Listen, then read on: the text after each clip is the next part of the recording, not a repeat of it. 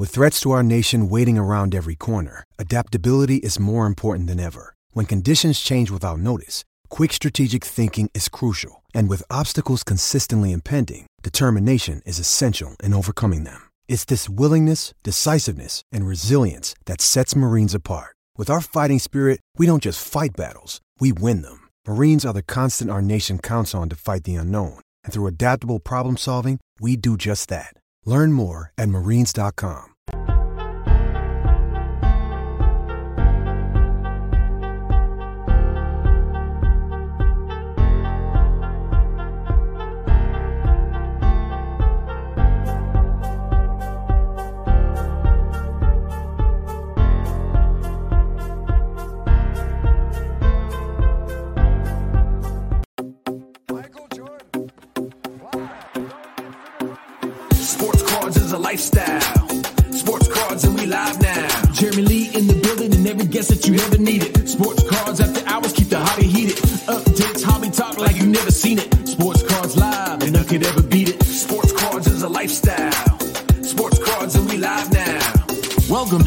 episode of Sports Cards Live with your host, Jeremy Lee.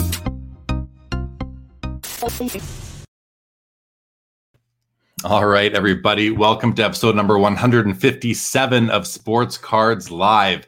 It is Wednesday night, October the 20th, to October the 19th, 2022. My name is Jeremy Lee. I want to thank Connor Walden from buysportscards.com for joining us last time for what was a great episode. You can see that and all other old episodes on the on the Sports Cards Live YouTube channel.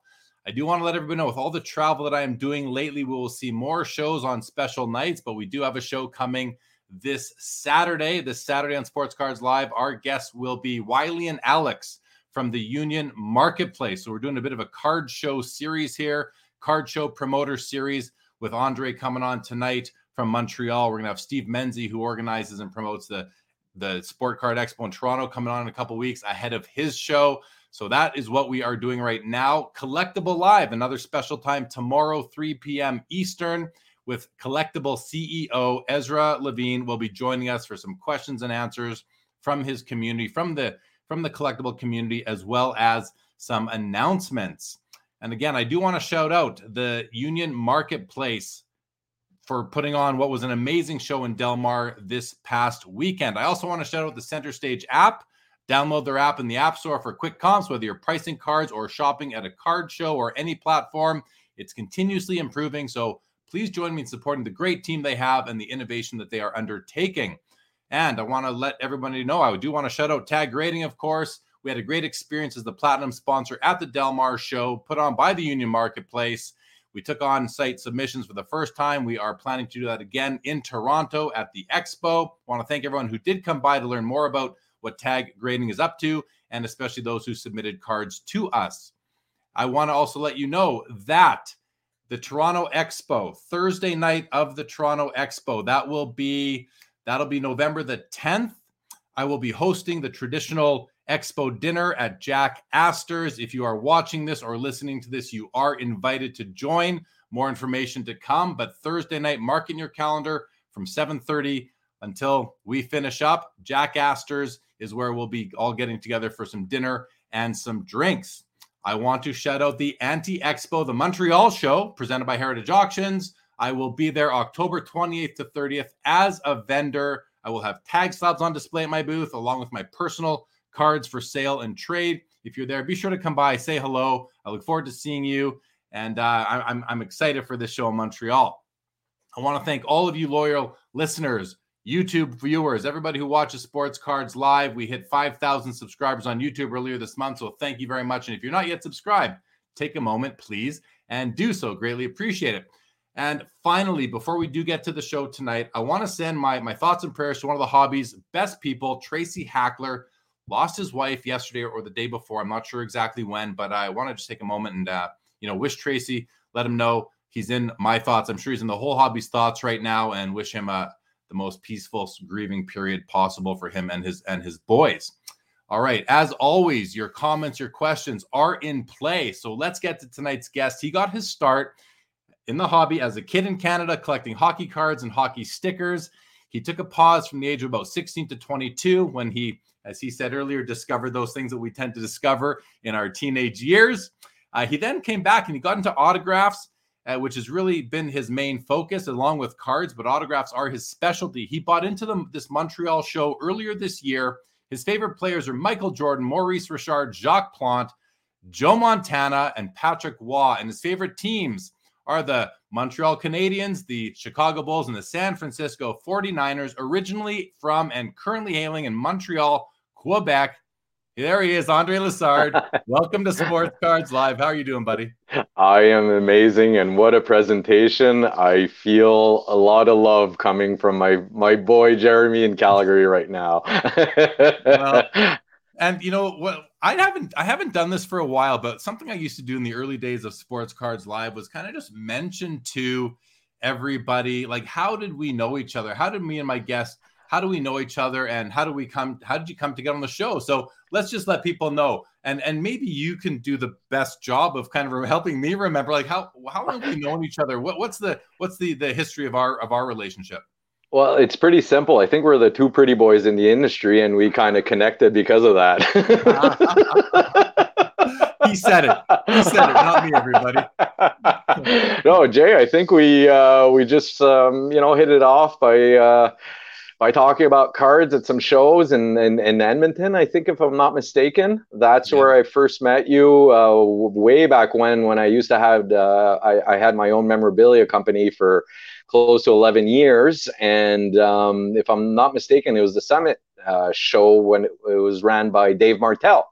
Right. And um, from from that moment, it was kind of my kickstart for the Western uh, Western Canada shows and bringing out talent uh, and autograph guests to, to shows out west. And uh, I was doing it already out east, and I think we we hit it off. And knowingly that your wife is from Montreal, well, that uh, that helped also, and you know, just a share of me being more of an old soul and liking the vintage cards and stuff like that, and you always having a little eye, uh, a really good eye on those type of cards, and uh, bringing in uh, your opinion on what I used to have on the table. So yeah, I think it goes a long way now. yeah, I, I, think you're right. I, I, remember the Summit show in, in its in its original uh, iteration.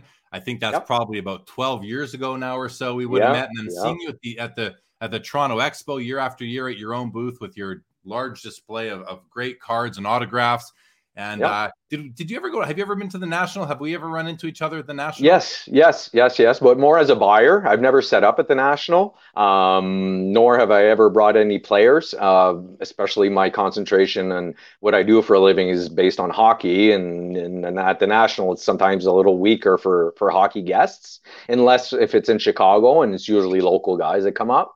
But um, yeah, we, have we've, uh, we've seen each other as uh, collectors uh, more than uh, dealers when it comes down to the national. Yeah, and you know, so while you say that you know you're focused on hockey, and we're going to get into this a little bit later, but for for your show, which is coming up here, not this yes. weekend, but next weekend, you've actually got a, a, wide variety of autograph guests coming in. And when you mentioned them to me, I was I was actually really impressed when you kind of took me through the story and the themes. And I think we'll, right. we'll let you talk. We'll let you speak more to that a little bit later. But why don't you, you know, before we get into the card show stuff take people a little bit through your collecting history and your trajectory. Like I gave a very quick version when I introduced you, but take right. us through your your hobby history from you know as far back as you want to go up until now. Right. Well, uh, super quickly, my great grandfather was the founder of the Saguenay of Chicoutimi, which was a senior pro uh, team, which was right under the NHL and he was a founder of that team and still to this day it exists but in the junior major league in the in the quebec uh, junior major league. And I actually my grandfather drew that logo that they still use. So having that heritage kind of brought down from my great grandfather grandfather and my dad uh, I've always felt really close to the game, and especially uh, knowing that you know it was all pros and they had really uh, some good NHLers that actually played for for my family's team back in the day. So my dad used to collect all things that were related to the team that his dad and grand and grandfather owned. So the collectible side in his office always struck me being very interesting. So his only set of cards was the 51 52 Laval Dairy. Um, Saguenay Chicoutimi because that's the year that they won the pro uh, trophy as my great grandfather being the owner. And my dad kept those cards when he was a kid because it's 51 52. So that's where I kind of got the feel of the vintage cards and seeing what my dad was collecting and got into hockey. And ironically, my dad was uh, a supplier of the Montreal Canadiens for. Do you remember in the 80s the uh, polo pajamas, the navy blue and baby blue polo pajamas that all the hockey players used to wear? Well, my dad was a sales agent for that. It was called Stanfield. And he used to bring me into the forum and meet all the Canadiens and go into the dressing room and get sticks and autographs and stickers and cards and get that signed. So it's a combination of all that that really struck my interest in in in the hobby, basically. Yeah, that that's awesome. So I want to I want to just call a couple things out. First of all, I, I, believe English is your second language. You're obviously fluent in English and French, but I just want to say yeah. that you know you you're obviously a, a French Canadian, but your English is impeccable. First of all, second of all, thank you. Uh, thank uh, you. You've mentioned uh, Saguenay, Chicoutimi a couple times. Uh, these are two different cities in the province of Quebec. For our for our American viewers and listeners, just to clarify, right. those are two different. Yep.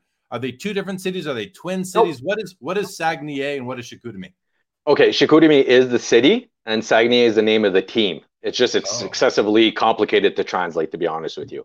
Uh, okay. But they they started in the senior professional league, where I'm sure you've heard of the Quebec Aces.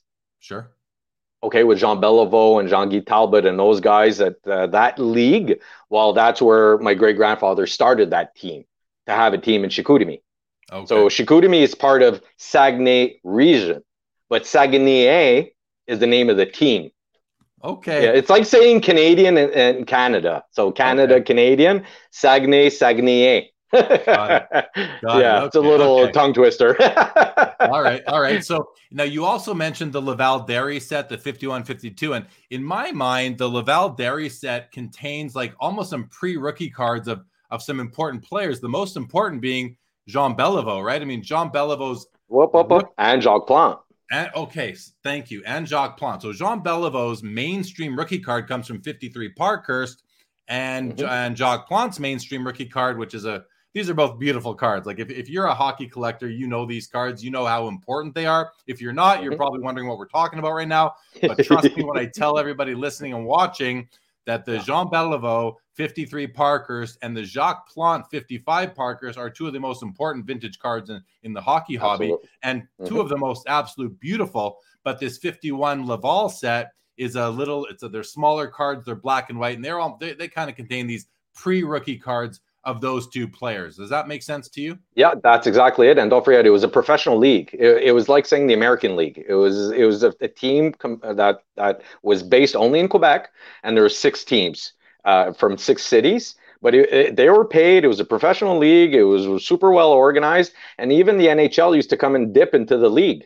And the whole story behind Jean Beliveau not willing to go play for the Montreal Canadiens was that the Montreal Canadiens bought the league to prove a point that Beliveau now had to go to play for the Montreal Canadiens Got because it. he was so well treat, treated in Quebec City. He was a stud. He was a king. He was number one scorer of the league. They paid him a gazillion dollars a year, even in that era.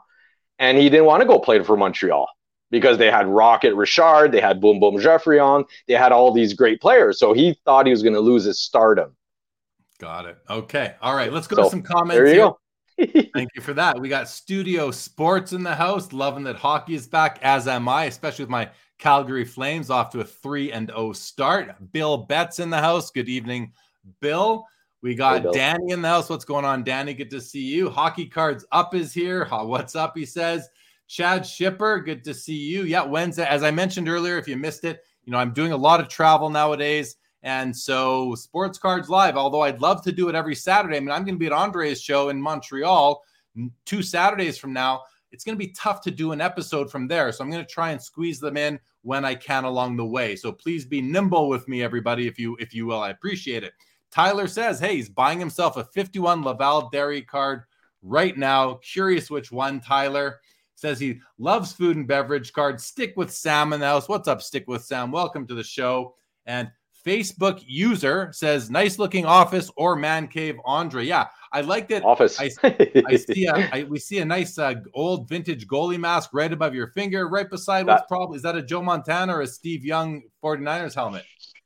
That is a Joe Montana full inscribe helmet, and decided is a full replica Jacques Plante mask which is one of the original masks, if not the first one. Yes, ever, that is the first one. Used. Yes, we got sir. Mitch. Yeah. We have Mitch Grotman in the house, and I'm sure Mitch is happy that I pronounced his name properly because he went through a, a he went through a little series of Instagram stories yesterday about how to pronounce his name. Everybody, it's Grotman. Simple as that. It's it's Grotman. Uh, okay, happy, happy to help you out, Mitch. So you know before we talk about your new venture so again this this show in montreal it's it's called the the anti expo i don't know what it's called i don't know why it's called that i'm gonna be i'm gonna give you some some tough love here andre i think it's a horrible name yep. but that's it okay is. um yep. you know i'm gonna call it the montreal show i think that does it a lot more justice and it actually tells people what it is uh Pretty much. where it is montreal Yep. card show or card member whatever you want to do whatever you're gonna do with that but before we talk about the show let's talk a bit about um, you also have a career in representing athletes as far as Mhm. their autographs do you want to talk a bit about that and your, your experience there Yeah, no problem. So, um, long story short, I owned a sports memorabilia business for about 12, almost 13 years. Um, closed the company, merged with another company, didn't really work out. And during that uh, one year absence that I took from the industry just to take some time alone, well, a lot of uh, players um, called me up and were asking me opinions and help asking um, for, for, for my professional expertise on, on signings, on appearances, and, and basically your your everyday value on these uh, legends, especially that didn't necessarily know what their aftermarket is and uh, what type of uh, uh, help that they especially needed. So it came to mind that um, when the player retires, quite frankly, it's it's a little sad because, and it's normal uh, in a sense that when a player retires, he's in a box for 17 years. And everything that he does is concentrated around performance training and results. Anything else is managed through his agencies. And the moment that the player retires being kind of guided through his whole active career once he finishes he doesn't know anything about what he is and or she specifically on on women's national. They don't know their value. They don't know how to negotiate. They don't want to say no. They don't want to unplease people. They guys go back to their hometown to to to kind of coach their kids. They get asked to do all these appearances. Um, they have no idea how to negotiate and quite frankly the agencies are concentrating on the current kids that they have on their rosters that and the older guys that been kind of been taken advantage of all their lives uh, after the career. I'm talking guys that played in the 70s, 80s, early 90s that they're afraid of, of, of being forgotten. Um, so they don't really know how to market themselves. They don't know their value. So that's kind of where the combination came in for me to come up with an idea of offering an agency for retired players and assisting them in all of their their needs basically. It's simple to say that way and it's unbelievable how these guys and girls are are are so appreciative of having someone stepping in front of them and helping them manage their their their likeliness their image their their value. So from from that moment well of course my expertise is in signings and, and memorabilia because i was in the industry for so long. But even for appearances, charity events, golf appearances, uh, television network, uh, uh, broadcasting, radio, um, anything that you can imagine, I, I step in with my team and, and we assist these players for them not to be taken advantage of and also to give them a structure. So the first thing that I do when I actually sign a player under my banner, we quantify and evaluate every possible income, every source of income and we quantify those values where I talk with the player and I ask him what what's the value, what's the frequency, what type of events do you like, don't like, all those questions for me to now be able to filter those requests for them, having some sort of structure and platform put into place. So I, you can imagine that that that really came into a snowball effect and as soon as you start dealing with a few players and you offer that service it's really it, it's really escalated into something good and i can't say that um, i'm tapping myself on the back but i'm very proud to work with alumni and retired players well, good. It sounds like you're providing them a great service, and it sounds like you're providing them a customized service. Well, everyone's going to be different, so I think that's yeah. probably going to give you a leg up on perhaps some competition. It's a, uh, it's important to be sensitive to their needs. So uh, yeah, good on yeah. you for that. Let's talk about the card nice. show now. So first of all, I don't even know how to say it. Is it is it the Anti Expo? Is it Lanti Expo? How do you how do you say the show? Okay, well, French is Lanti Expo, so it is Anti Expo, meaning it's a uh, it's a demeanor on on an expo. It's saying that we do we do everything on the contrary of what a typical expo does. I see. The backstory was that there was another huge show in Montreal many years ago. Um, and there was a bit of uh, a conflict of interest between both promoters. So they decided one was called the Montreal Expo, so they decided to call it the Anti Expo. I see. Okay. And you know what? It's interesting because right now, and we're going to talk about this a bit later, but right now we are seeing and you know we're hearing about it from people who are who are in in bigger centers that have two or three card shows going on on any given day in their in their own backyard and they can't decide where to go and they feel like like the promoters aren't working together so they're just diluting the marketplace and is that good or bad for the hobby? I think there's mm-hmm. a lot of that going on and let's it's kind of funny it, it's not like that's a new phenomenon. You just proved it right now. This is something that's been going on. Going back 12 or so year i saw on the website today again the website for this show everybody is on the ticker right now it's it's antiexpo.com and i think it said like you, the show coming up uh in, in about 10 days is the 12th edition of it. So if it's once a year, this has been going on. We've had card show battles for at least 12 years. Uh, and this is just in, you know, in, in Montreal, Canada. So, you know, yeah. we're seeing it now elsewhere, but it, it's nothing really new. So, um, right. Okay. Before we go on, I see we have Jim in the house. And uh, Jim Francis is a long, t- a long time. Oh. He's a he's a stalwart of the hobby. Let's see what he has to say. He says I was talking to him last night, so he, he says Anti Expo is a terrible name, but the original founders did a great job building a solid show, and Andre will only help improve it. Well, there's a nice, uh, nice encouragement from Jim. And Jim, thank you. Wow. That's rare. I'm kidding. I'm kidding. always good to see. Uh, good to I see you. Jim.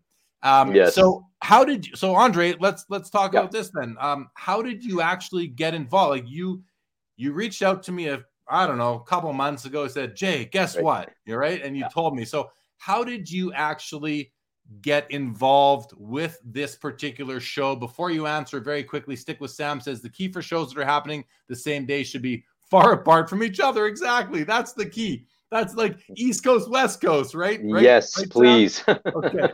Okay. so, us, yes. Okay. How did you get involved with the Anti Expo? Okay, um, I've always had an interest in purchasing shows, which, by the way, I did purchase a show in Edmonton uh, a few years ago and uh, resold it because of my transition in, in my industries. And um, I also uh, was very interested in the other Montreal show that Anti Expo decided to go against. And we had made many, many, uh, many offers, and we never came to an agreement. So that show promoter instinct in me has always been there. Um, and when I joined the team at Anti Expo to start bringing in talent at the time, I really felt a huge dynamic and a wind of change. And I really liked the positivity of the three, four founders of of, of the Anti Expo uh, uh, 15 shows ago, basically. So almost, um, what is that, seven, eight years ago, as a matter of fact. So I've always said if ever one of you guys decides to sell one of your shares, or if you guys want to take me on board as a fourth partner, I'm there. Sure enough, that's what happened. Um, two of the three original owners decided that they needed to concentrate on their business, and um, I basically bought one of uh, the two original shareholders from there, I just want to be very clear. I only had two conditions. My first condition was if you guys want me on board, condition number one, we're changing the name. So, so and condition number two, we're changing the venue, which we'll get back uh, on a couple of minutes uh, a little later on that. So I said for the financials, and you're going to laugh, I'm maybe the worst businessman on planet Earth. I told one of the, the original owners about those two conditions. I said, for the rest, you negotiate in my name, tell me how much it costs, and I'm in if you respect the two conditions. The rest, I don't care. So from there, it was pretty simple because A, I'm one of the only ones that can actually communicate in English. B, one of my strength is corporate um, business, uh, organization, uh, uh, marketing, evidently, and autograph guest and autograph pavilion. So as you can imagine, those four points are now my responsibility. So it doesn't mean that I'm not taking in people that want to set up at the show or de- talking with clients and stuff like that. But my real responsibility are the four that I just mentioned. Okay, I got it. It's funny. I received a, a message on my Instagram. I think it was Instagram, that or Facebook, like yesterday or the day before. Someone wrote to me and they said, I really liked the Anti Expo until they moved to the current venue. And I had already known that because you would you would give me a bit of a sneak peek that you were going to switch the venue up, but not for this show 10 days right. from now that I'm coming to, but you're going right. to be mixing, you're going to be changing the venue for your the next show. And I think that's important for people who are oh, yeah. watching and listening right now who are in the area or planning to come or just don't because obviously your second condition was change the venue. I mean, I don't know what I'm in for. I don't know what I'm going to walk into 10 days from now. You, no, you know, uh, it's not that bad. It's just because they were used to the old venue. What happened was the old venue under uh, underwent uh, renovations. Last minute, they pulled the contract away from the previous owners and said we can't host a show anymore here because we're renovating. So they had to turn around and find a venue. Then the pandemic happened. So after pandemic, all the great venues that were available are all booked because of people weddings and this and that and call it the way you want. So nothing was available for this show. And quite frankly by the time that we got all the paperwork done and all the the, the contract on on my shares being approved and whatnot it was it was a little too far into the the season early fall uh, to be able to shop for a new venue. So people if you're listening and you're coming it's a bridge show. The content is amazing. Maybe the context isn't that great but honestly, it's it's fine because we've never had so many corporate sponsors. My number one mission was to get the show sponsored, and sure enough, I'm very proud to say that Heritage Auction is sponsoring our show. They will be there. They're there in person, coming all the way from Texas. They're bringing a lot of surprises there. And just starting with the largest auction house in the world means that they know where and how our direction is heading. Yeah, that says a lot. That's a good, uh, definitely, definitely good endorsement from from Heritage to come up for sure. Uh, and Skeppy Jay wants Skeppy wants to know uh, what non-traditional marketing have you found to be effective for card shows? I think it's a good question because you you know you did mention that you're you're kind of coming in with some. I liked how you said it before. You know, marketing. Yeah, so so so it goes. Marketing is one of my skills. And I wonder, like, is there non-traditional marketing, or or is it mo- like is is this non-traditional marketing? I'm having you on. You're a friend of mine. We've known each other for a long time. I'm coming yeah. to the show. I want to make sure as many people come to this show as possible because I'm right. going to be there set up as a vendor. I'm going to have cards for sale and trade. So I'm marketing this for for you. I'm marketing this for me. I'm marketing this for the hobby, for the Montreal mm-hmm. region, mm-hmm. the Quebec region, all these things. I think it's a good. I think it's a good positive thing. But to Skeppy's question, are have you done any non-traditional marketing or or just speak to that if you can? Yeah, you know what? The first line of business that I decided that I wanted to implement every show as of this show, we're giving away a free booth to a collector to come and show off his man cave. Cool. So right there, we have someone called Habs Cave. He has something like 25,000 followers. Hab Cave has the biggest Montreal collection, I've, a Canadian collection I've ever seen in my life. Game used, autograph cards, you name it. Sunil is his name. And Sunil um, is our first choice, was our first choice. And I told him about the concept of every show as of today, we are giving away a free booth on, on us to have someone come in, not to sell and trade, to show off their man cave. And when we talk about man cave, we're talking about high collectibles, originality, concepts, themes, call it the way you want. Well, that's showing that we respect our clients that are attending the show by giving them an opportunity to show off what they love the most, and that's their own hobby and their own collectibles. So yeah, right there, thank you. That see see that's how we are remarketing maybe not reinventing but remarketing is to go and and take your attendees at your show by the hand and showing them that they're worth showing off what they collect Right on. Okay, no, that, that's really good. My, I had a question which was like, what experience do you have promoting shows? And I don't know that that's really a fair question. I don't know that you no. you need a ton of experience promoting shows because you have right. partners that have experience. You've been right. in the show scene for so long. You have all the right. contacts. I just know that of you myself. That's not even really an yeah. assumption. I just know that to be the case, knowing yeah. you for for several years now. Um, right. So I think that's a great thing. And what I like about that particular idea of, of, having a collector coming to show off their man cave with a free booth at the show is that it, that'll attract a lot of attention. Uh, 10 days, that's okay. That'll attract right. a lot of attention 10 days from now.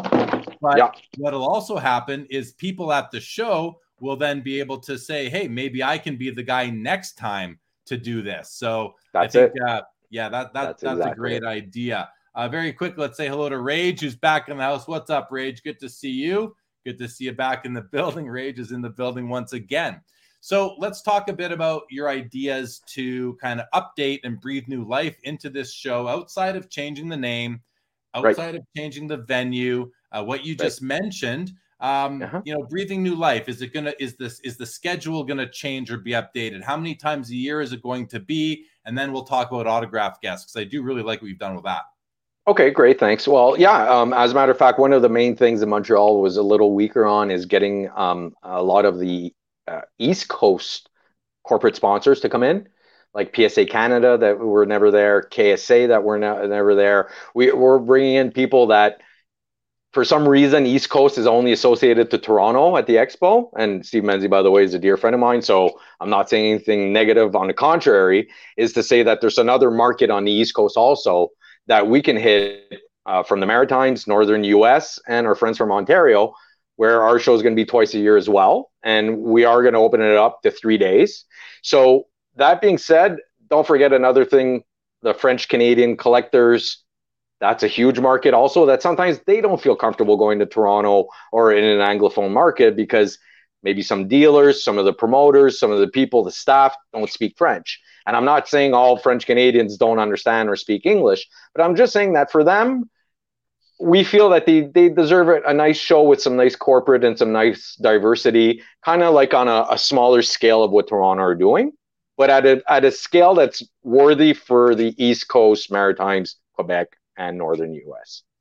Yeah, no, I think that that makes a lot of sense, and I think it's it's really you're sen- being sensitive to the issue, sensitive to the region. Somebody, I forget who, it might have been my wife. I forget who it was, but I when I mentioned that I was going to this show, no, it couldn't have been my wife, but someone said to me, um, "So how do you think the show is going to be for you?" And I said, "Well, listen, I mean, I've been setting up at the Toronto Expo for 17 years now, twice a year, right. maybe one or two, um, but yeah. this is going to be a different experience because I number one, when I even set up as a vendor at a card show."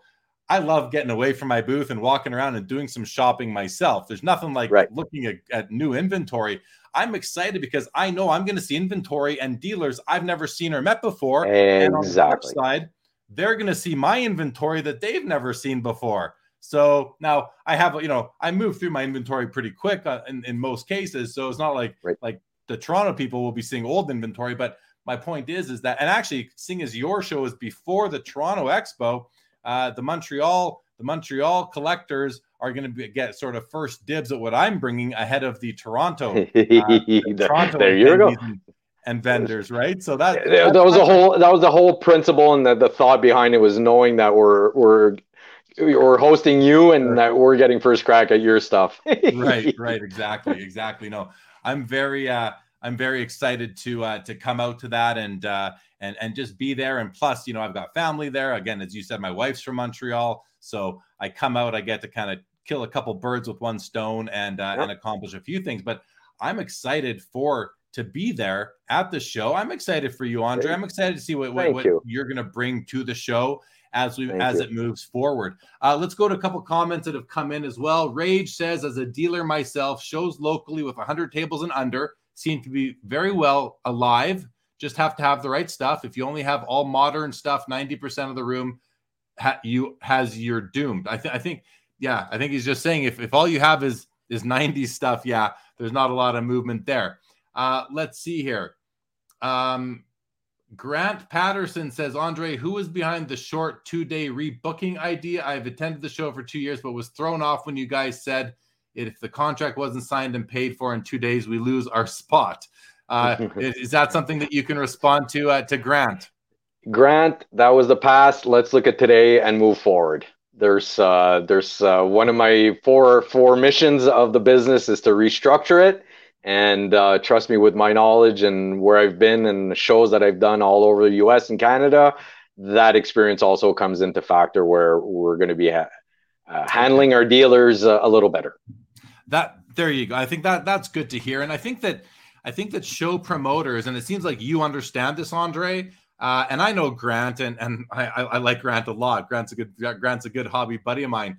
Um, I like I I think it's important for show promoters to really cater to the vendors. I'm not saying that they don't in other cases, but I, I have to shout out the Union Marketplace, which is the, the the the the organization behind the show in Del Mar, San Diego, that I just came from last week.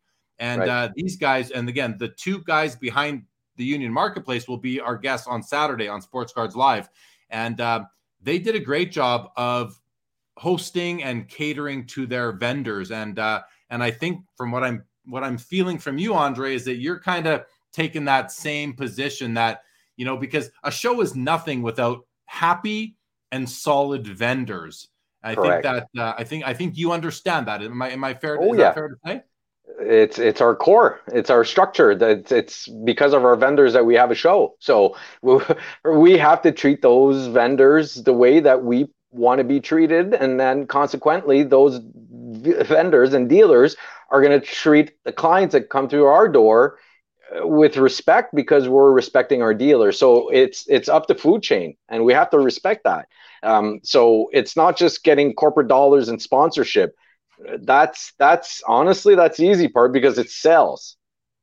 When you come down to the basics, it's your dealer. It's your dealer that's spending money to come and taking the gamble and the risk and you know purchasing and and and and and showcases and hotels and restaurants and all that they're they're they're our base those are the people that we need to treat the best and from them they're going to vehicle the proper reputation of the show yeah you know yeah. honestly there's one one i'm not going to say who but there is one uh, show promoter that i know very well he's a dealer in other shows. Um, you do not see this person buying or selling one card. He is at the front when it's set up time for the dealers, greeting every dealer. When the show opens, he's in front, greeting every client, every attendee. And for me, that's respect for your show. So yeah. that's exactly where I'm heading. And I, I want to reassure people that it's there's no language barrier don't be afraid because it's Montreal.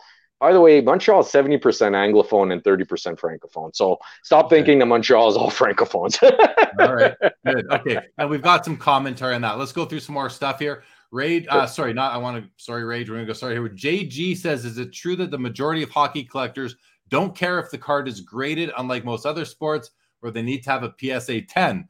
I mean, I, I can speak to that and tell you, uh, I mean, a lot of the hockey collectors I know do like their cards graded, and uh, so may, maybe the maybe the guys who are you know, and I listen. There's no general rule here. It's going to be all over the board in all sports, not just not just hockey. I think even saying where the where this comment says most other sports collectors where they need to have a PSA 10, uh, that's not the truth either. That's just a generalization. But yep. I think that uh, I don't know that hockey's that much different than other sports. I you see tons of graded cards, and uh, as far as you know what I was going to say before is that a lot of people who just put together the set of of Topps or Parkhurst or O-Pee-Chee every year, yeah, they want them in their binders. A lot of people, and I think that goes for we see people filling those into the national for their baseball, football, and basketball sets every year as well. So I, I, think it's just kind of a situational thing. and There's no general rule, but keep it on moving. Stick with Sam says, from my experience of hosting the Brampton Card Show, which is a, a city in Ontario, says I found social media really helped market it. I think that I think that goes without saying, right? I mean, yeah, social media, is especially since you have such a such a, a targeted and focused audience, uh, it makes a lot of sense. Rage right. says, spot on, Jeremy. Never mind the options you have being behind the table from walk ups. That's the true treasure. Again, talking about being behind the behind having a booth at a card show gives you kind of dibs on what comes in the show for sure. And I'm looking right. forward to hopefully seeing some cards come in the door uh, being offered for sale or trade to me uh, two weekends from now at the Montreal show. Uh, Mitch says, How difficult would it be as someone that knows zero French? That's me as well, Mitch, by the way. I know I know bonjour and uh, voulez-vous coucher? That's about all I know. Uh, the two most important ones. which, is, which uh, voulez-vous coucher avec moi ce soir, which I believe means uh, will you sleep with me tonight or something like that. I remember that from. I won't. I'm married. I'm sorry, Jeremy. That's okay. I wasn't asking you. That's oh, all okay. I know. But anyway, Mitch wants to know, you know, how not knowing any French, uh, how hard will it be to have a good show experience at the expo as someone that's never been to Montreal? Um, okay two things before you speak to that, Andre. I will say that Mitch, number one, um, I'll be able to let you know the you know the day after the show because I'm like you. I've been to Montreal, but I've I've I, sh- I can't I can't say I've never been to a card show there. There was one time about four or five years ago. I happened to be in Montreal and found out there was that Ruby Foos show, and I went in mm-hmm. for about an hour. Uh, but for all in, effectively speaking, I've really never been to a Montreal show and taken in the whole weekend experience. So to Mitch and anyone else, if you're not coming to the show two weekends from now, I can I will definitely let everybody know after what my experience was like. But let's turn it over to you, Andre, to speak more directly because right. you know the you know the market much better than I do. Right. Uh, quite frankly, um, half of our dealers are non-Quebec dealers. First of all, um, secondly, out of the other 50% that are actual local dealers, I'd say 30% to, to 40% set up at the Toronto show. So they're perfectly bilingual. And the rest, I'd say that they're very fluent in English. You may have two dealers out of a hundred plus that are, are going to be a little more uncomfortable talking in English. But what's great about it is with the number of people, you can wave someone down and have someone to translate for those two or three dealers that don't speak English. So I, I'm not, I'm being very um, uh, uh, um, yeah, conservative by saying there's no language barrier. Please, please stop having that idea of French is only Quebec and we don't speak English. Please. Yeah. My, my experience being in Montreal, again, my wife's from there, so I do spend a bit of time there, is that whenever I go into a business and they say, they say, um, bonjour. I don't I don't know if mm-hmm. which is French for hello. I always say hi, and they switch to English right away, and they have no right away. No pro- right away they switch to English. So yep. uh, they yep. they kind of assume you speak French, but as soon as they realize you don't, they're very uh, they're, they're very accommodating for for the the English speaking. Uh, uh Absolutely. yeah. Yeah. yeah. Uh, hotels, restaurants. Wanna, mm-hmm. Yeah. The other thing I want to mention is that if if I'm going to be and I'm going to be there, if I'm going to be talking to a vendor who doesn't speak English, and I don't speak French. I feel like even without a translator, we speak the language of, of cardboard and we know yep. what our money looks like. We can easily just say, you know, fit like even if you don't speak speak English, you kind of know what 50 means or 60 or 100. I mean, these are right. right? These are yep. these are things that almost even a, a, a francophone knows what they mean. So I don't think there's yep. going to be much of an issue. But I think Andre makes a great point. Flag someone down or grab someone you know, or you know, find someone to help you uh, kind of make right. that connection so you can get a deal done. Right. Exactly. All right. Rage. Rage says I need to expend an I need to attend an expo soon. Definitely on my bucket list. And Jim, who uh, who I know is an anglophone, says I don't speak French. From my experience, language is not an issue at the Montreal show. I have maybe one to two people a show that only speak French, and we still manage to figure it out. Right. That's what I was just saying. You figure it out because yeah. we talk the same language of cardboard, and and numbers are kind of a lot easier to communicate in than we're. You can 80, eighty dollars, you know, or eight Yeah. or whatever, 800, 8,000, right? yeah, Eight exactly. zero, zero, zero.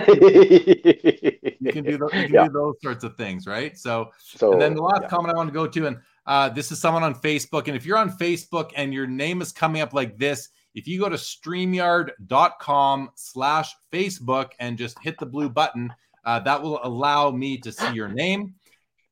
How is your Louis Domingue PC coming along, Andre? So just for anyone who doesn't know, Louis Domingue is an is was an NHL goalie. He had a couple of good streaks, but he's really not not much of a not much of a uh, hobby. Let's just say he doesn't get any hobby love except from Andre. So Andre, no, had from Andre.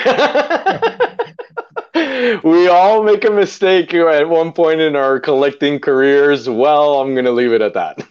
yeah, it's when we really collect what we like that we can make a mistake. But I, I kid, of uh, course. I always do that rule. collect what you I, like. Uh, but- I, but I'd make love to know make who sure- that. It's like collect what you like, but make sure what you like isn't something that might just become completely worthless down the road, and unless you're a, a Yeah. relative or something like that, right? Mm, Yeah, I guess my crystal ball on that one uh, kind of shattered on me.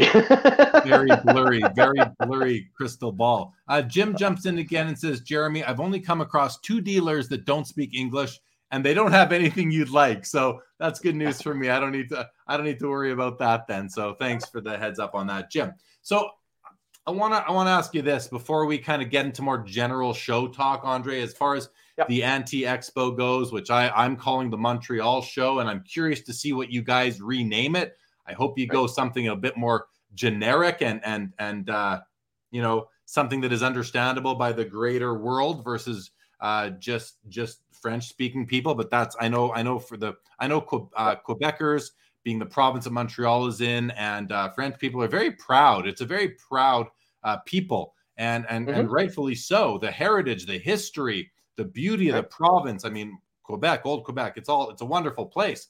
Um, but what are your goals for the show now that you're involved? You've got partners, and you're probably bringing the you're the fresh voice. You're the new ideas coming in. What goals do you have for your for your Montreal show going out three, four, five years? Right. Um, quite frankly, I I, I kind of surfaced a little earlier just by saying that, you know, uh, there's there's four big shows in Canada. Let's face it. Montreal for a very long time was second in in ranking. No disrespect against the others, but um, it lost it lost a bit of edge over the years. Um, and I remember like 15, 20 years ago, Montreal, when it used to be at the the, the Olympic Stadium, we used to have four or five hundred dealers and corporate and, and, and autograph pavilion and pretty much what we're seeing in Toronto. Um, it still has its niche because of the history of our sports and, and, and legends and, and hockey and sports greats. If you look at Jackie Robinson or Gary Carter, or I'm not just talking about hockey, evidently we know the history behind it, but we want to bring it back to a place in the hobby that we deserve, um, especially with more um, American and Canadian Anglophone dealers, as well as uh, partners that can really support where we're heading um, and just make it one of the best shows again uh, in Canada where people talk about it. Because, again, um, you know, if, if you're coming in with your better half and they're not interested in the hobby, Montreal is such a great place to go for, for art museums or or wine cellars or restaurants. I mean, we're world renowned for that, right? Yeah. So Yeah, sure. it's it's we want to make Montreal a happening event where everyone can actually have a great weekend out of it. I mean, Montreal is a world class city. It's a city that is mentioned among other major metropolitans across around the world. So, I mean, it's not like you got to really pump up the city of Montreal too much as far as tourism goes. It's probably one of the most beautiful cities in all of Canada, you know, Yeah. outside of the interior BC, which is a complete different thing altogether. But Montreal, the history, Montreal also has the Montreal Canadiens, which is the hockey team, which is an original six team some of the loyalist fans of any professional franchise in the world are Mhm. Montreal Canadiens fans. We call we we refer to the Montreal Canadiens, the hockey team, as the Habs, which is Right. short for the the hab- habitant, I believe. Is that right? Yep, that's exactly right. Yep, the French Canadian original. Yep. Original Canadian, something like that. So we call them the Habs. I mean, that's what I call them. I just call them the Habs. I don't call them the Canadians. But yep. it's it's a it's a city and a market that is deep roots in its history, love for its for its Montreal Canadiens, and there were the Montreal Expos there for several several years as well. And unfortunately right. for Montreal, they moved to Washington, but there's still a lot of collectors. You still see people wearing Montreal Expos baseball hats all across over. the whole country of Canada. You even see them in the US. I've seen them in the US sometimes. Let's talk about the autograph guests that you have coming to the show because you did mention to me that you've got some different themes. So let's run right. through. Let's start with baseball because we're talking about it right now. And I was actually one of the reasons why I was impressed, Andre, was because you know the the autograph guests that you're bringing in are not just hockey. You're bringing in some baseball players too. So for right. our south of the border viewers and listeners, um, and of course, there's going to be a Montreal tie-in here, I believe. But who's come? What autograph guests do you have that that were baseball players? Yeah, well, uh, I, would like to thank Expo Fest, which is a charity here in Montreal that they do an annual gala dinner and they bring all sorts of uh, uh, Expo alumni and retired greats, and they do this big uh, charity dinner. And twice a year at our shows, we we actually let them have a, a booth set up where they bring in some some expo, some uh, of those guests that they that sometimes go to their dinner. So this year, um, we actually have Delino DeShields that's coming in uh, Al Oliver and Dave Cash. So if you know your baseball a little, Delino DeShields is a stud. And for him to come up to Montreal and you know revisit his old uh, city and and where he had a, a good portion of his career um, on a high, we can't complain about having the, the Shield. Al Oliver was, was a major, major player in the 70s, and Dave Cash was, I mean, th- that's that for us in Montreal is is bigger than any MLB non-expo. I'm telling right. you, it's huge. It's huge, huge, huge. So I'm really happy about that concept for the Expo Fest. Um, we always try to me, go with themes. Sorry, go ahead. I just want to jump in for one second. I remember yeah, yeah, very clearly. I remember very clearly. 1990, Leaf comes out. Leaf baseball comes out after being absent from the hobby for like 40 years or something like that. Yeah. and it came out to, to really to compete with the first set of upper deck that came out with, of course, Ken Griffey Jr.'s rookie card. I remember opening up, I remember being in, in Winnipeg at the at the Forks, which is like a tourist area. There was a guy had a card shop there. His name was Rick. And uh, I remember opening up packs of Leaf baseball there, hunting for the Frank Thomas rookie card, hunting for the set, what was the second year Ken Griffey Jr but the Delino DeShields rookie card was in that set as well. I, I, think, yeah. I, I, believe that to be the case. Like if, if not, then I, my memory is is uh, isn't serving me well. But I remember very clearly searching and hunting for the Delino DeShields rookie card, the John yeah. Olerud, and more. But um, but that's really cool, man. Delino, that is a big name. So uh, sorry, I interrupted you. What was the the next no sort of problem. theme? That, what was the next sort of theme that you have coming through? Well, you know, by by bringing in players to shows for so many years, uh, we kind of understood that themes really work. Um, so uh, themes and concepts. So you know, of course, Montreal. We're talking about the '93 Stanley Cup, which is the last uh, Canadian Stanley Cup to be hoisted. And uh, we have some guests that that have never signed in Montreal. Um, even guys that were almost, thank God, uh, almost passed away a year and a half ago, um, like Lyle Odelein that's coming in from Pittsburgh just for the show. We have JJ Daigneault that's coming in from Arizona, uh, Kevin Haller that's coming in from Calgary, and Gilbert Dionne that's coming in from Sudbury. Those four guys that won the Cup in '93, while three of those four have never signed autographs in Montreal. So people that have projects, jerseys, team photos of the 93 Cup don't have those four autographs. So again, a theme. It doesn't, you know, sometimes you don't need that big, big, big guest to draw. You it, sometimes concepts shadow off that big big guest. And in this case, I felt that you know going with the '93 Cup with rare players, it was a good way to kind of kickstart this new uh, this new direction. Um, of course, we can't forget our NHL stars. We have Ali Iafrate that's coming in. Why did we bring Ali Iafrate? When he broke the record in 1993 at the All Star game for the hardest shot, where was it? I was there. I was at that All Star game in Montreal. Me too. And guess what? I was sitting right where the doors opened, where the visiting dressing room all the players were literally walking to my left. And Ali Iafrate, after he broke that record, showed the stick to the stands and had that rubber mark that was left on the stick. From and he walked out of the ice. Yep. He walked off the ice. I tapped him on the shoulder. I said, Can I have your stick? He goes, No way, kid. so I Frady is, is an icon in Montreal, even if he never played for the Habs. you you got to you got to bust his balls about that uh, next Of weekend. course. when- when- of when course I him. will. You, you Yeah. know me, I will. Uh, we Ally- also have uh, I got to make Yeah, a comment about Ali Iafrate. He Ali Iafrate, if, if anyone out there doesn't know him, he has the hairstyle that's that's known as the skullet. The skull, not a mullet, but a skullet. Basically, imagine being bald like me, but having hair, you know, coming down long, right? Long there with a bald top. That's that's the skullet. And Ali I to- he, he wore it very well. Let's face it. But you weren't going to mess with Ali. He was known for having the hardest shot in the Oh. NHL for, for several years, like over 100 miles an hour kind of shot. and he's a big boy. He's a big boy. So coming into the big boys, uh, Montreal a favorite uh, record for penalty minutes. Chris Nilan is going to also be there.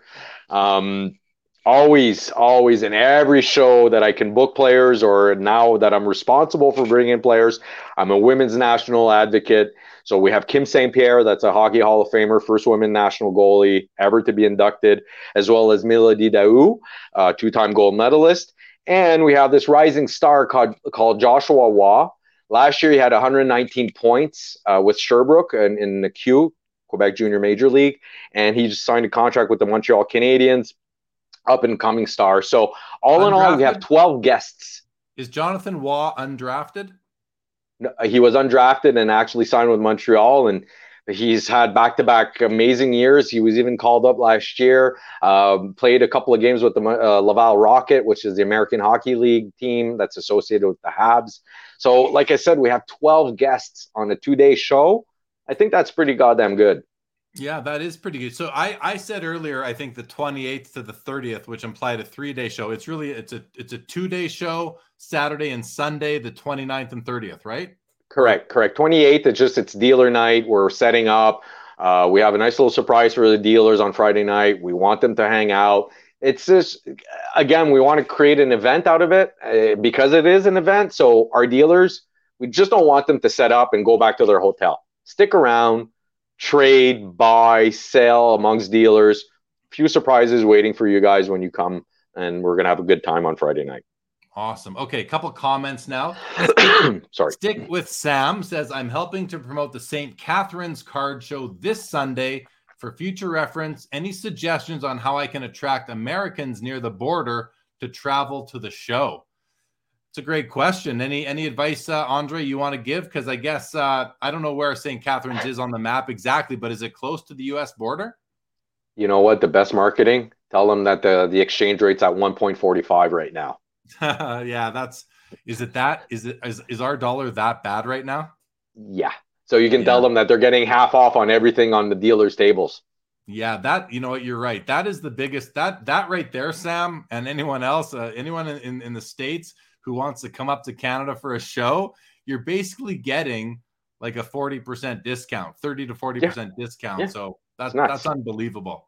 Yeah. Unbelievable. I, I'd, I'd actually market it that way. I know it sounds cheeky, but it really is. And and quite frankly, we have a lot of U.S. customers coming up just because of that. Yeah, yeah. Rage says the Bowman Delino de Shields was his rookie, him and Marquis Grissom. I remember that as well. LGCO Peachy says that, yeah, the Shields, Grissom, and uh, Larry Walker, the Hall of Famer from the Colorado Oh, yeah. Rockies, where he was Oh, yeah. inducted, uh, 1990 Expo outfielders. Skeppy says, wasn't Ally Iafrate up against Ray Bourque in that All Star game? Quite likely, quite likely he Yeah. was. Yeah, yeah, yeah, Hockey yeah, yeah. up. Josh Roy has 17 points so far in just seven games in the Quebec Major Junior Hockey League. So I haven't even heard of him until right now. Really? So that's Oh. exciting. Yeah.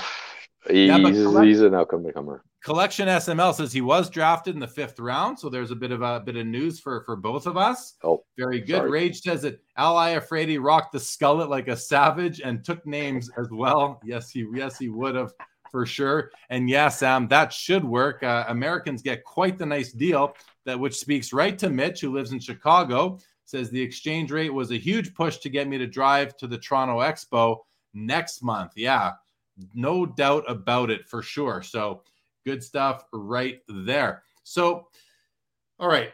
Um, I have a question on my notes, but I think we talked about, you know, it was basically what can attendees expect to see at the Anti Expo that's different from other shows. But I, I think we've kind of covered that already with the autograph yeah. guests and really new inventory is uh yes that's is, is, the big one definitely. Yeah. So let me ask you this. Let, let's get all let okay. I think we've talked about your show ad nauseum at this point. I think we got everything out of you that we can. I want to get your opinion on card shows in general and really you know, we have so much at our fingertips. This little device here, you know, which which may or may not come with a sports cards live sticker on the back. Um, we have access to so many cards on here, platforms, marketplaces, social media, everything, everything you could want, auction houses. It's all on here. Um, right. But there's, I believe, there's something special about the card show. So I want to ask you, with me kind of loading it up for you, but how do you see card shows fitting into the hobby landscape as we move forward, keeping in mind that some people think there's too many card shows. Some people say that that card shows, while they are awesome for transacting, we don't get any comps out of them. You don't know what cards are selling for, which hurts the general market because you don't have that information, those data points. I kind of I understand the the argument, but it's like I don't I don't care. Like like right. Well, like we're it. it yep. So with all that, I'll let's turn over to you. How do you see card shows fitting in into the overall hobby landscape right now? While there is a contingent of people saying there's too many of them. Listen, I'll, I'll, I'll say this: if there's too many of them, it means that the, the hobby is, is very healthy. That means there's a market, there's a business to be made out of it. So, if there's too many at one point, uh, is it because the hobby is so strong? Is it uh, because people um, don't have anything else to, to do? I, I, I can't answer that. But I can answer one thing is that you and I have been in this since we've been almost in diapers. There's no better feeling going into a show and getting the vibe, the rush of finding that gem. So, yes, you're always scrolling on your platforms, your preferred selling platforms, your preferred auction houses. But walking into a show and going and finding that special piece that you've been wanting for so long that you've never actually seen physically, because yes, you've seen it online, but you've never held it, seen it, touched it. There's no better feeling. I'm sorry. So thank God there is all of those smaller card shows, medium sized card shows, and larger card shows because it provokes a, a, a, social event that you cannot compare with a virtual access like cell phones and desktops and computers. So for me, it's always going to be something about the feel, the touch, and the hunt. Yeah. Yeah, I, I agree 100%. There's nothing like walking into a card show and just you know, putting your head down and looking through the showcases and uh, scanning for a card that you want to buy or something that's just going to kind of make your eyes pop and whatever it yep. might be. And then, of yep. course, the the I don't know how, how to say this the ultra convenience of being able to just pay for it and walking away with it. You know, there's no no physically risk having it.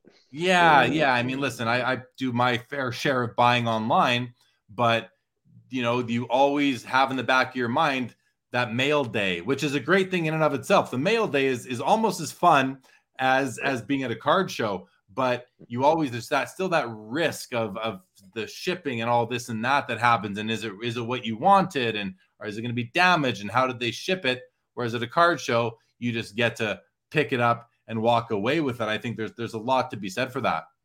Well, see, you just said the word pick up. What I was going to say is the pick I'm sorry, but the pick that you actually pick something in a showcase or with a dealer, and don't forget, we're all there with a common interest. How great is it to be surrounded with 500 people to 5,000 to 25,000 people with the common interest of sharing a hobby together. Why do you think book clubs exist, wine clubs, uh, stitching clubs? They all have their shows too. they all have their network. And sure, you can do it online, you can do it on your own at home.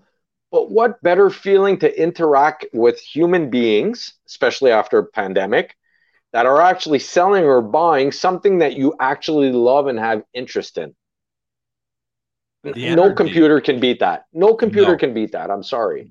I, I agree. It, it's the energy of the room. I always ask when after a card show that I'm not at, I always ask people, what was the energy like? Like speak to ah, the feeling, the feeling you had in the room. What was the energy in the room? What was the energy that people were were kind of uh, uh, expressing o- about the hobby overall. That's the kind, and then and then the other benefit is that instead of negotiating with somebody through a platform where you can submit an offer and then they can just ignore you, or they can, or they can give you a counter offer that is insulting. When you're in person, people are a lot. I think they're just a lot friendlier for the most. Not everybody, but no. for the most part, they're easier to work with. They, they you know, you're you're gonna think you're gonna have fewer sort of altercations in person mm-hmm. versus uh you know the online drama that can come up and you know we see we see every keyboard heroes every, yeah i mean and then we see the different excuses that that people make on on ebay for not paying for items i mean that's not going to happen if you do a deal at a card show the deal's done you got your their money in your pocket and they walk away and i mean and the you know yeah. you, you've you've got your you got your new card. So uh, and the good old handshake and the good old handshake when the deal's completed. I mean, and and fostering relationships for future business. You you in person is way better than any online experience for sure.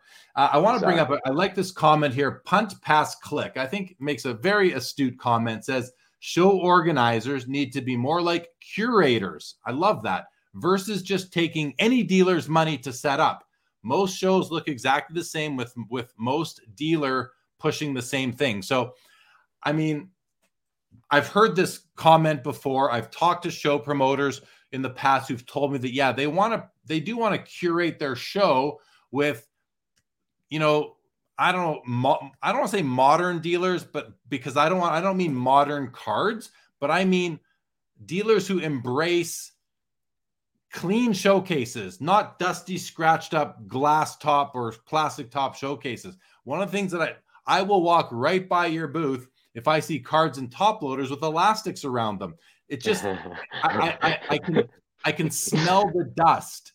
So I mean, if you if, if that's the way you deal, I mean that's fine because it's it's it's who you are and what you're doing, but you're you're kind of your clientele unfortunately are dying off or have died off by now. People want to mm-hmm. see it. You go to a card show, I want a clean, uh, a, basically an aroma free, dust free environment where people care about their merchandise and they actually merchandise, meaning display and market their inventory versus have it stacked up in a showcase and just kind of sit there and, and expect people to come by. You also have yep. to engage with people. You have to engage with kids. Very important to engage with kids. So, my question based on this little r- mini rant, if you will, based on punt, pass, clicks comment, which I completely agree with, is for you, Andre, in the Montreal show, how how important is it to you to curate your vendors? And number two, what challenges will you have? Because I'm sure there's lots that have been there a long time that are going to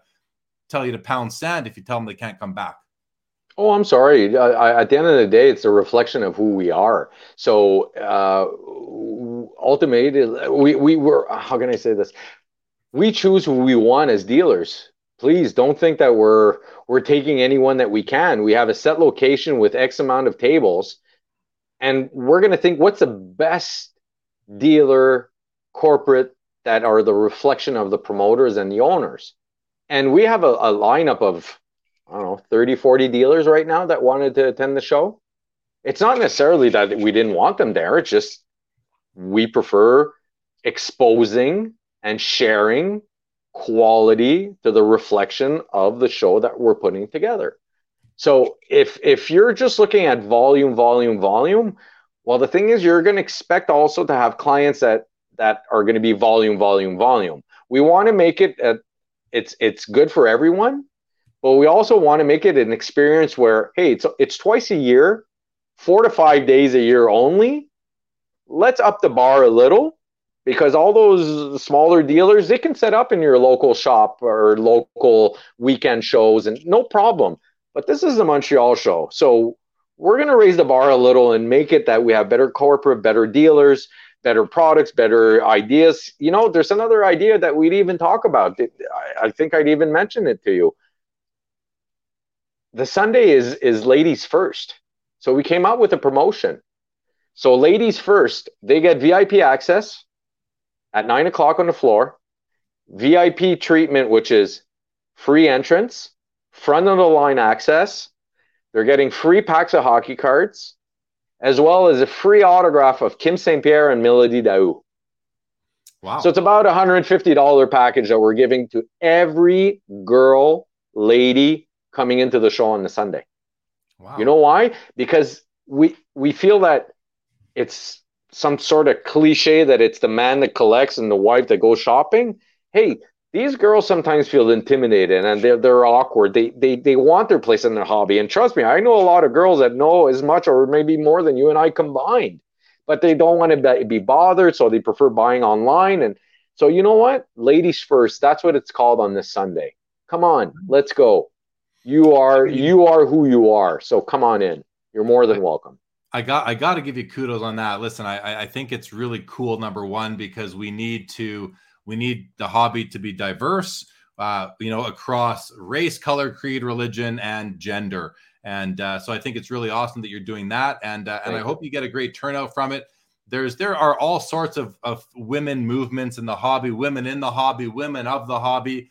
Uh, yeah. I think it's awesome. I was when I was when I was just in San Diego last weekend at the show, and I do this all the time. I've said it before, but I see I see a woman and and this this case it was a woman not with her husband or boyfriend but with three boys younger boy you know she was in her whatever 30s or 40s and the boys were in their early teens and i and i looked at the boys i said I, I see mom dragged you all to the card show you know and she laughs and right it's kind of funny because that well, wasn't the yeah. case but it is the case for a lot there are a lot of women that collect in the hobby and you know you said that it can be awkward for them i think it can be awkward for them because they know that that I believe a lot of the vendors and other attendees either assume that they don't know what they're doing or assume that they're just there with their husband or boyfriend or they got lost. What are you even doing? You know what I mean? This yeah, is an assumption. Exactly. But yeah. we have to embrace them because hey, who says cards are just for boys or men? I mean, they're they're awesome, so they should be awesome for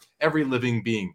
I don't totally. understand any human that doesn't collect cards. Let's be honest. So yeah, I think that's well, really that, cool, Andre. That, well, that was the last curveball I wanted to throw your way uh, with this uh, wonderful time that I've spent with you by saying the ladies first is our. Uh, it was our, our, kind of a cherry on top on uh, this new wave of change for Montreal. Yeah, that, that's a great idea. I, I, look forward to, to witnessing it and seeing how it goes and what the Thank turnout you. is. Okay, let's go through a couple more comments here. Uh, Contender Sports Cars on Instagram says, "Is prospecting going to become the future of the card industry?" I, am just going to handle this, Andre. I'm going to say no. I don't think it's going to become the future of the card industry because there is, you know, right now there's 140 years of body of work of, of cards in the past. So if you're only prospecting, uh, that means we're not collecting Hall of Famers or veterans or current stars. I think that to me, that's almost like saying, you know, is fried chicken the future of fast food or something like that? It, it, it's a portion. It, it's one segment of a much larger, uh, much larger hobby. So I think it's an easy no for that one contender. Uh, Jim says nothing beats the buzz of a good show. If it wasn't for shows, I wouldn't know either of you. We all live in different cities, but met in Edmonton probably.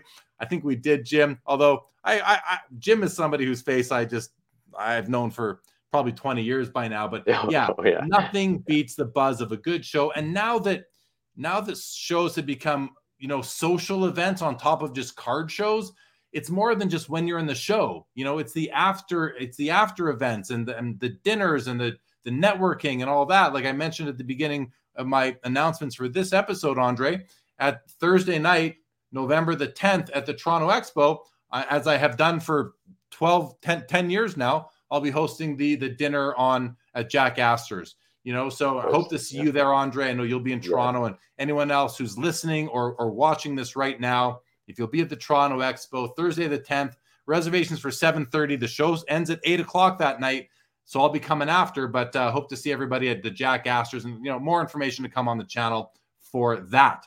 Uh, Punt Pass Click says, have any show organizers ever run a revenue split with the dealers versus pay for space? Then you're all in it together. They pay eBay 15% for an audience. Why not 5 to 10% in person? That's a really interesting concept.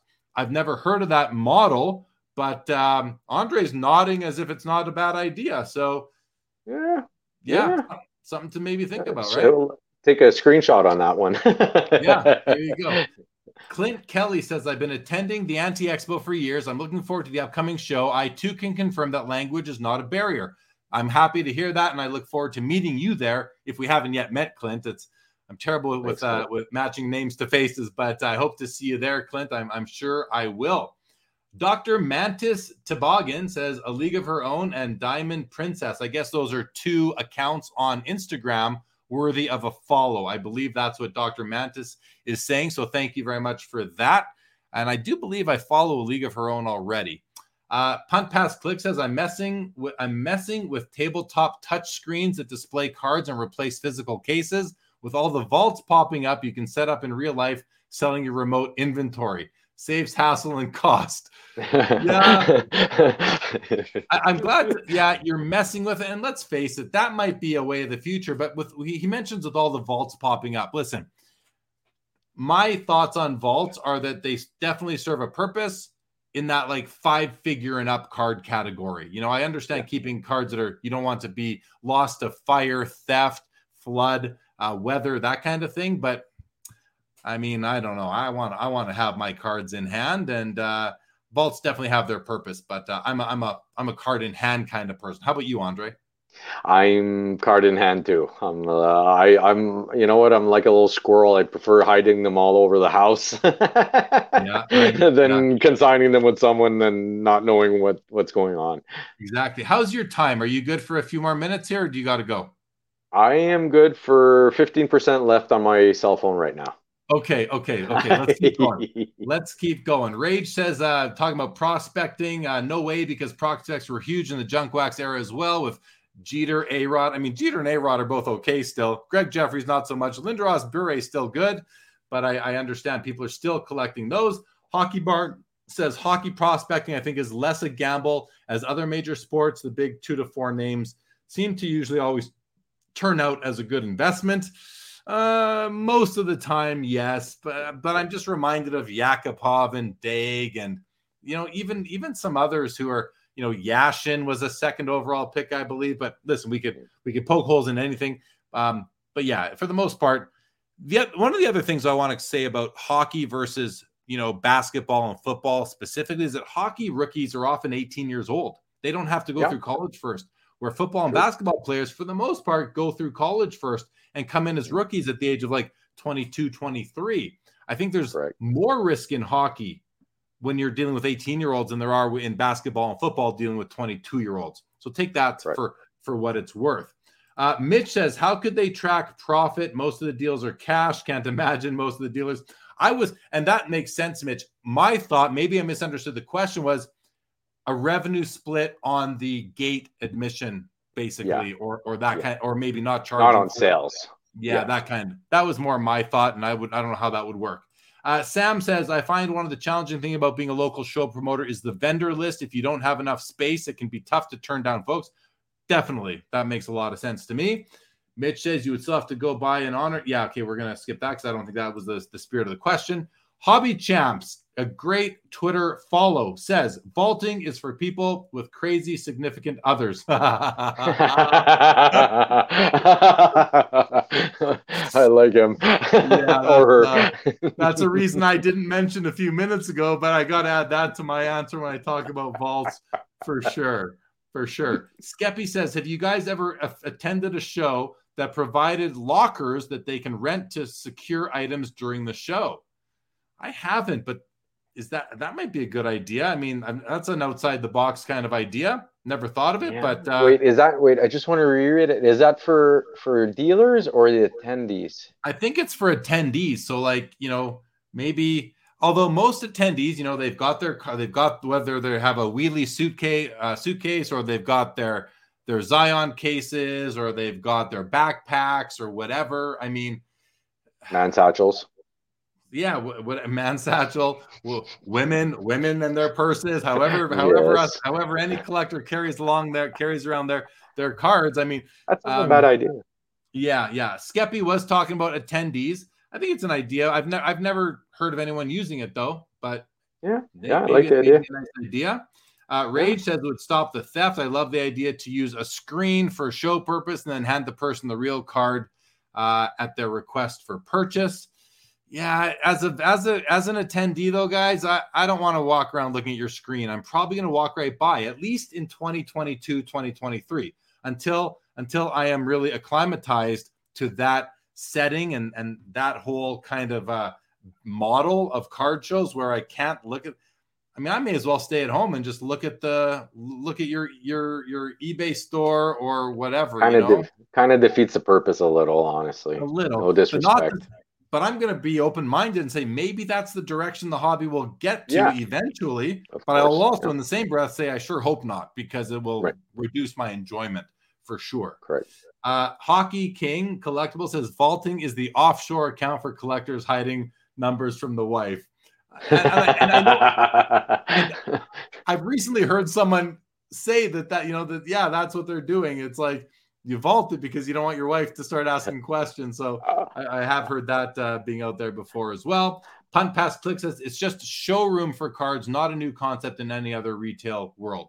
Yeah, makes sense. Makes sense. So, um, okay, before Good we comment. cut out, your your your battery is dying. We're at the hour twenty mark, and you know this is a this is a like a special night episode of Sports Cards Live because I couldn't do a show last Saturday. I was having fun at the Union Marketplace show in Del Mar, just a suburb of, of, of San Diego. So trying to get the episodes in nonetheless. And it, it does hurt me that I can't do shows every Saturday anymore because I'm traveling to card shows.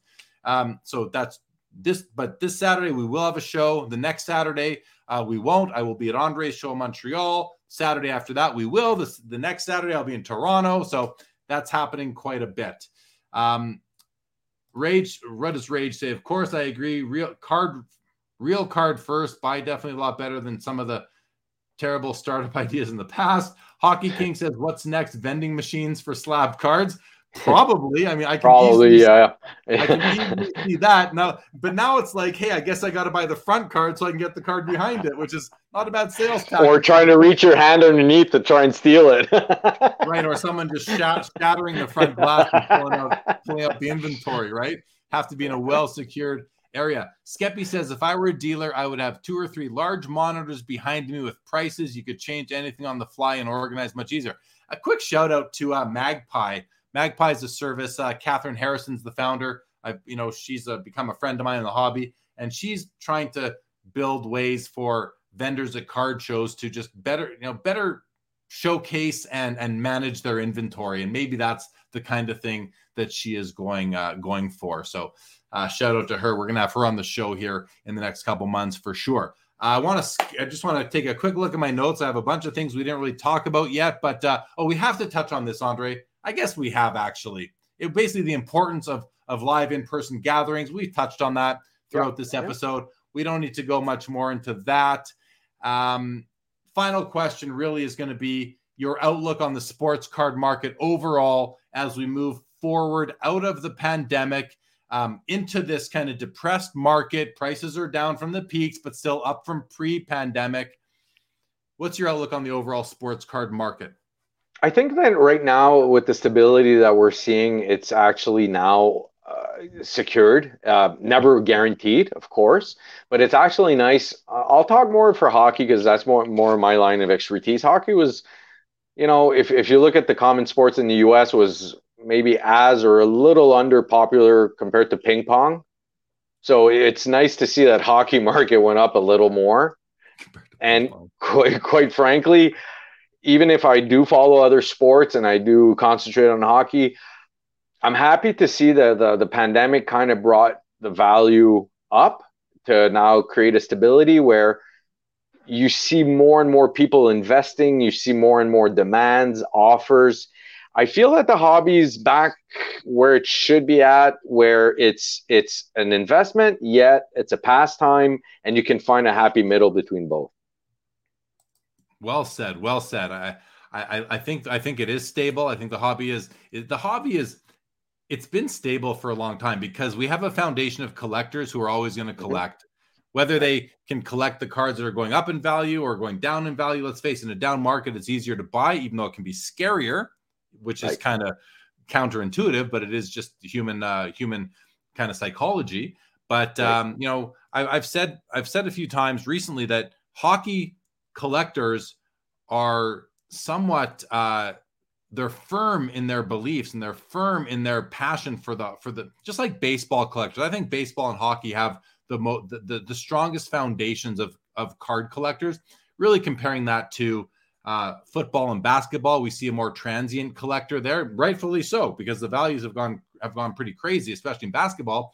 And then, of course, compared to you know soccer and F one and and wrestling, although wrestling's impressed me. The wrestling collectors, I should say, really impressed me. They they love what they're doing. I don't see them stopping if if values come down. Um, F1's F1's a little bit more, uh, I'd say, up in the air, and then soccer, I think, has more potential than anything. But I don't oh, know. The, I just don't know that the yeah. foundation is quite as established as it is in hockey and baseball at this time. Okay. Well, any comment on that? No, no, uh, you're 100% on the same uh, page as what I was thinking. So, no, all right. David G is haunted by the Jacques Plante mask that uh, is just above your your left shoulder, and but I love your background; it's pretty awesome. Hockey King Thank says you. digital price tags like grocery stores use that you can easily update all at once. Interesting, interesting. And Skeppy says, Jay Lee, have her reach out to me. I have another idea she might have interest in. Uh, who are we talking about? Who's she? Who are we talking about, Skeppy? I can't. uh I don't know who we were no talking idea. about there. I forget. Mm, but if you no let idea, me know, that'd be great.